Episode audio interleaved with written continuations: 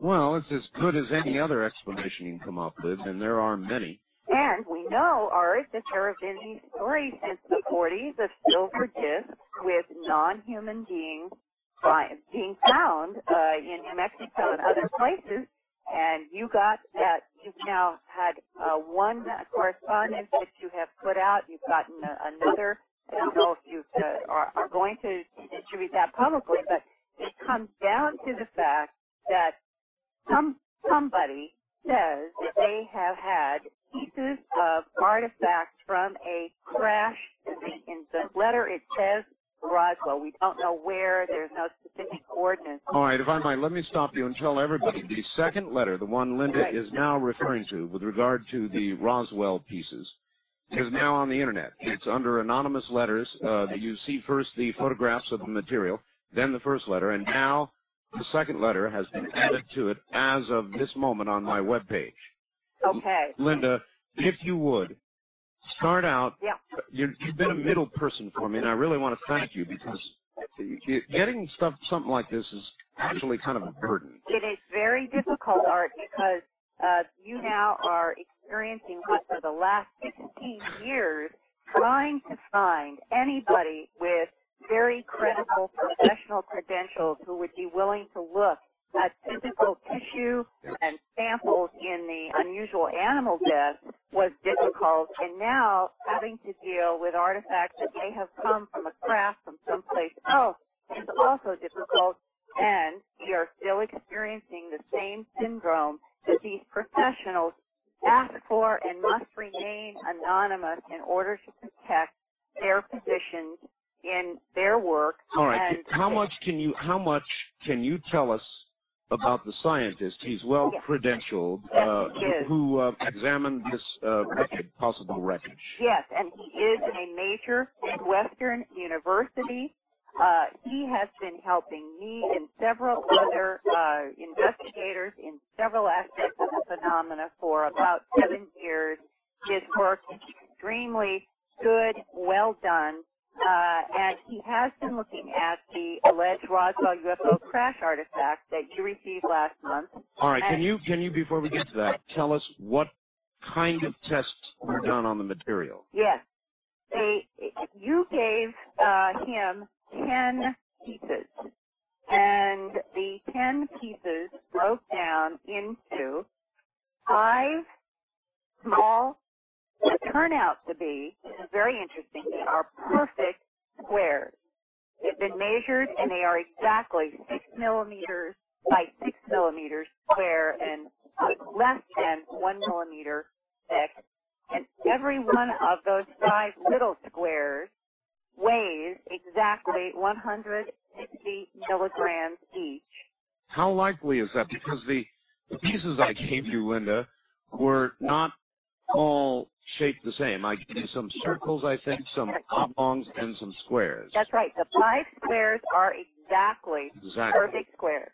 And they exactly weigh 160 milligrams each. And they are machined. The edges of each one of those little squares, when he looked at, and this comes to your question, he uh, used an uh, scanning electron microscope, which is used with uh, the scanning electron microscope is used with the energy dispersive spectroscopy. Now, what this all means, these big words, is that they have the ability now with scanning electron microscope to take something, let's say this is six millimeters wide, which is just a little bit over a quarter of an inch. hmm And they can go down to the surface and they can keep going down and down and get down to one to two microns. And to show you how small that is, if you could take and isolate a single blood cell out of your bloodstream, it would be about seven microns in diameter, a blood cell. They're going down to one to two microns, which is about a third the size of a blood cell, take a look at things on these artifacts that you sent. And when they get to a place that they're interested in, or various places, they then can uh, ratchet change into a particular kind of uh, switch, which is the energy dispersive spectroscopy. And when you find out what you want to measure, and you're on a spot, this will determine exactly what elements are there. When they did this on the five little squares, on the two ellipticals, which also were six millimeters wide. And I'm going to ask you to hold on Yeah. for just just a moment, if you would, and uh, we'll be right back to you. We are at the half hour mark, folks. Uh, Linda, are you there? Yes, I hear you. Um, Yeah, all right, uh, so we were on the smaller pieces, and you Right. said they weighed 160 grams each. Yeah, the five.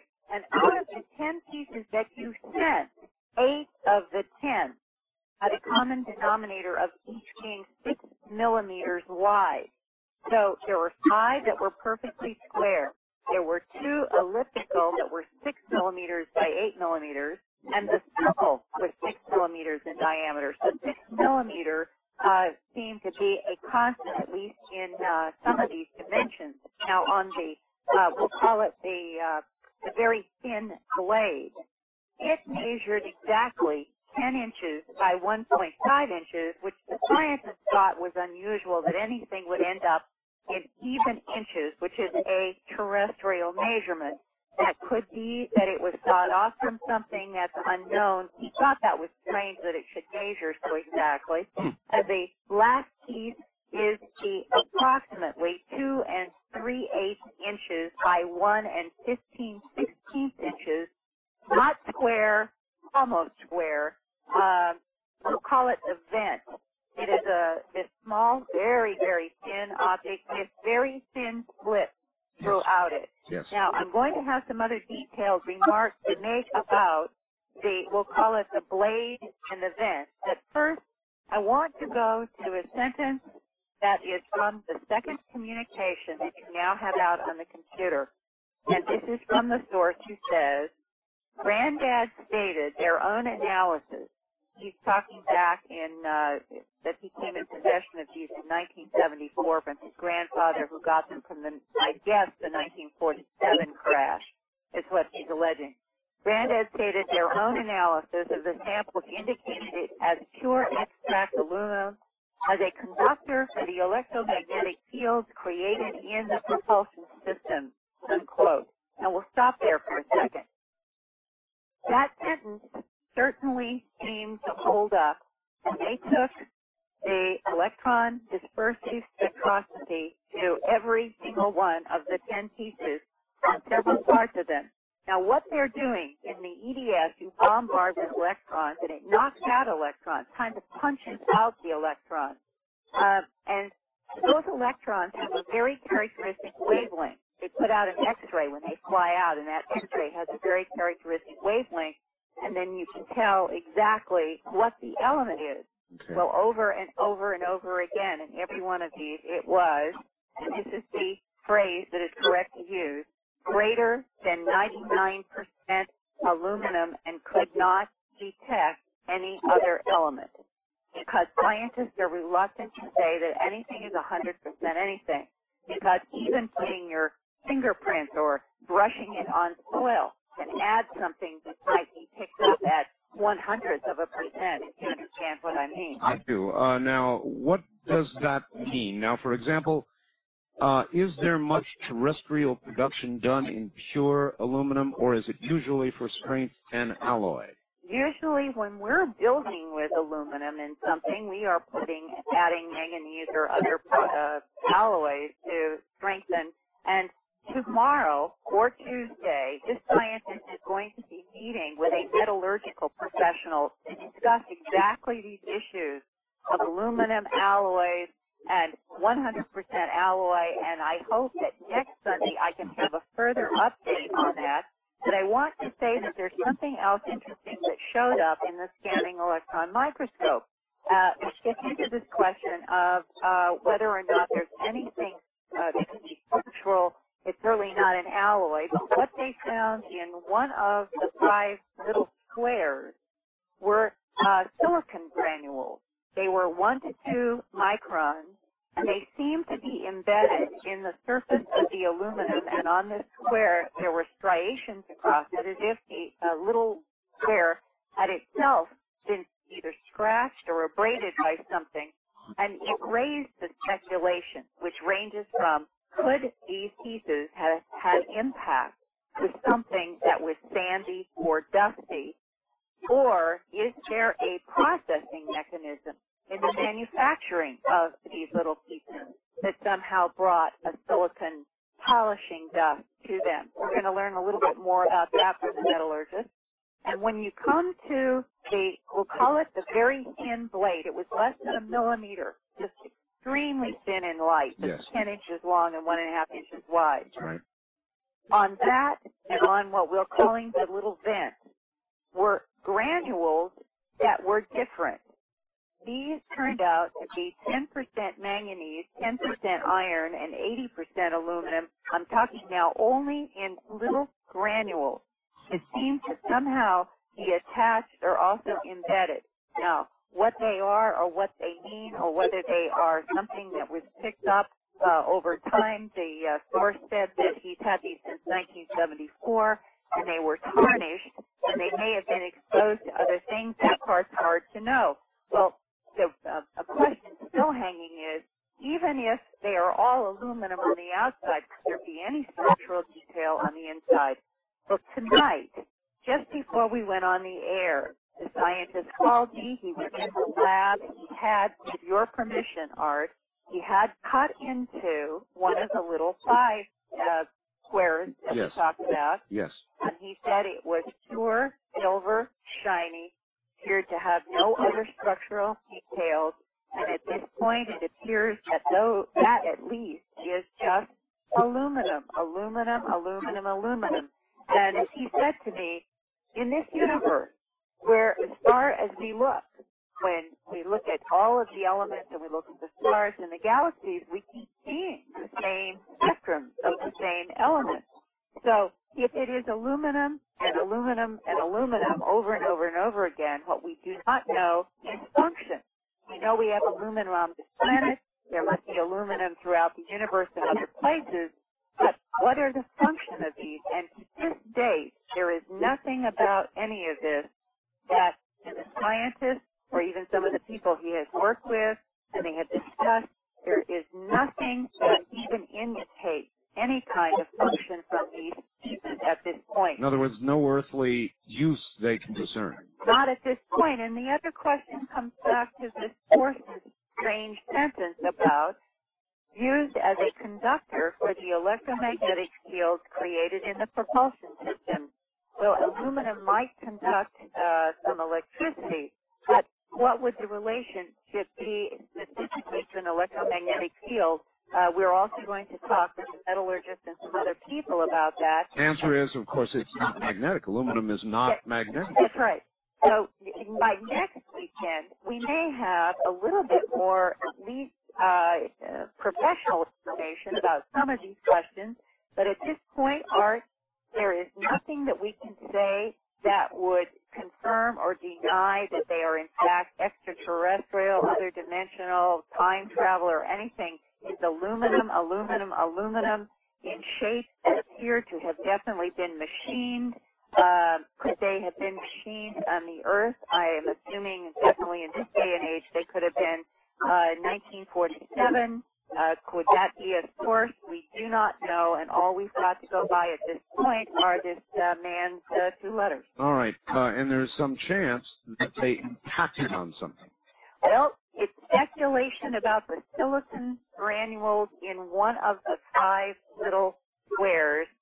Uh, it could also be a manufacturing process, and these are the kinds of things that are uh, very difficult for us uh, to know uh, beyond the fact that uh, we've got these two letters from this man uh, claiming that these uh, are artifacts from a crash. Now, I think it's also important to point out that Jesse Marcel Jr., who uh, saw some of this material at his father's, uh, what his father brought home to the kitchen uh, in 1947 July, described completely different uh, types of material. A type of crinkly thing that would uh, re- regain its shape. And and he said he told me in that interview that he never personally crinkled them up. His father told me told him that he never did it himself, but he said that he did handle the material. He saw for himself those fuchsia colored symbols in these little three-eighths of an inch wide little beams that were so light and have been compared in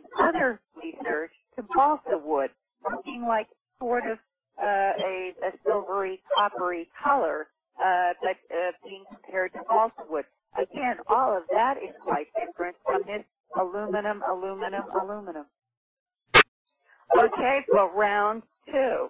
One of the faxes that I received was from Mr. Edward Stork of Denver, Pennsylvania, who has studied on his own a lot about metallurgy, and he called me to say that a piece of 99% pure aluminum, exactly 6 millimeters by 6 millimeters by 1 millimeter, would have to weigh 97 milligrams, not the 160 milligrams that the university scientists found for each of the five little squares. Now they they did uh, spectrography, uh, they did uh, the electron scanning microscope and all the rest on the little piece on the outside of it and found nothing, but, as Aluminum. you said, aluminum, aluminum, aluminum. Right. And um, so that should weigh uh, 90. 97. And Yes, instead, and I, it, yeah, and I went back to the scientist and I said, uh, here's the situation. And he went back to the lab. He checked the calibration on his scale and he remeasured each of the little squares and the answers were the same.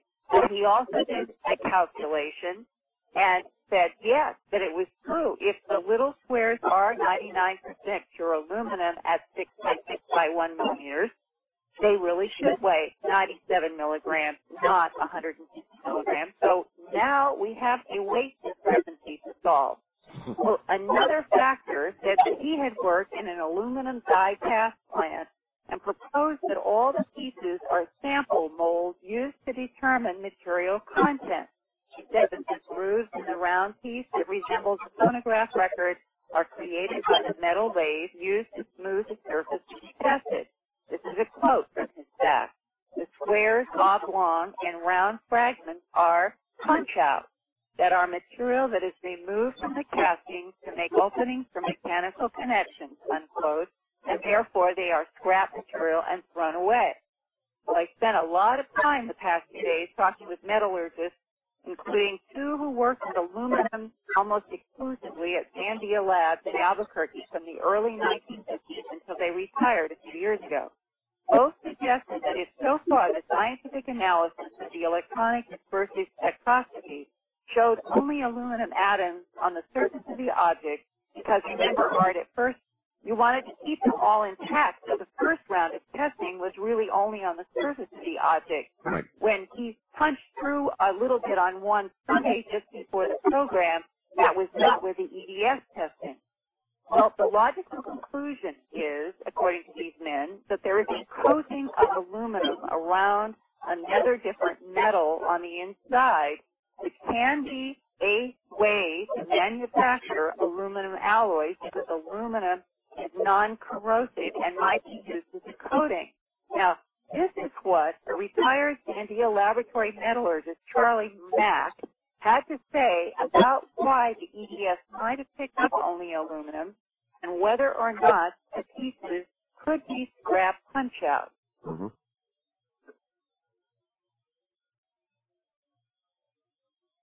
unless the aluminum was fairly thick, coating of aluminum on the outside, Right, I think. you would you would burn through that and hit the inside as well. Right, like an M&M, like a coated M&M candy. Yeah, yeah. And aluminum might be the outside, and something on the inside.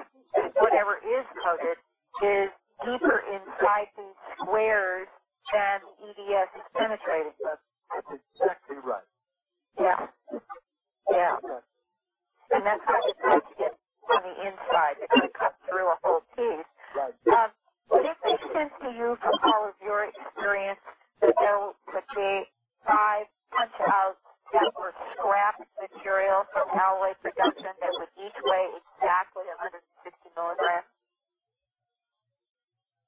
Um, mm, the the, uh, the means by which it was punched, the tooling would have to be in order to come up with the same volume of material punched out, which of course is, is kind of unusual.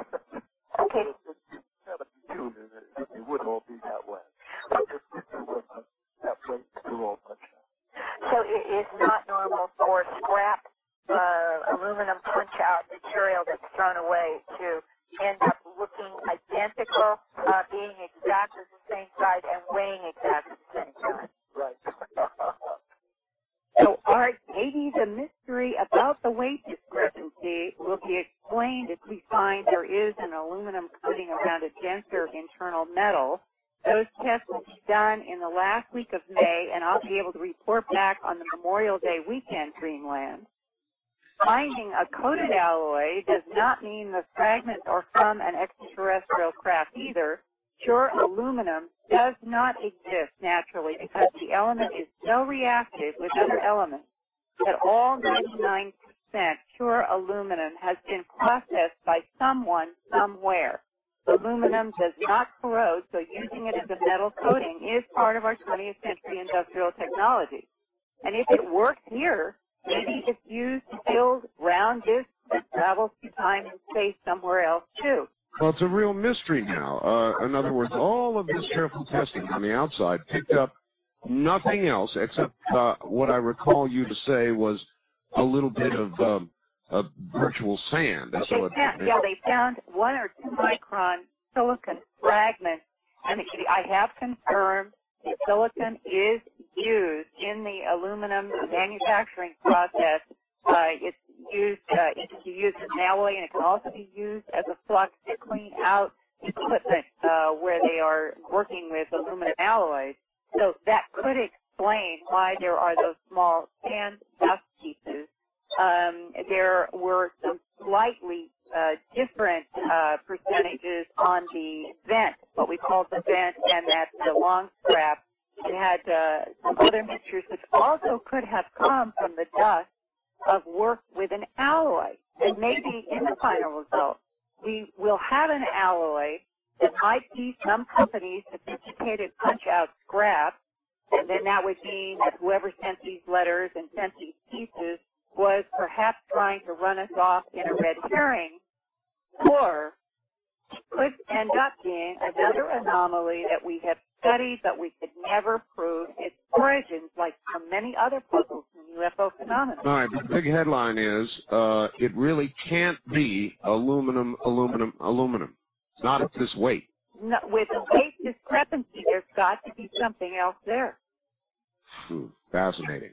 It is. and they cut it open. They cut one of the squares open, and they found nothing but a shiny, apparent aluminum interior as well. So far, but they haven't put it under the EDS, and that will happen uh, in that last week of May. all right, and if they find nothing but aluminum, aluminum, aluminum, then we've really got a problem, don't we?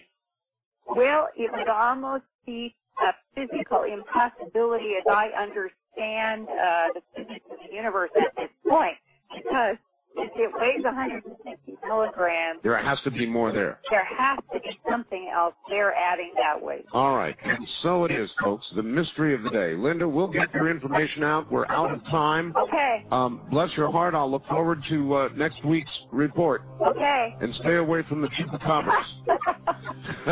Thank you, and good night, Linda.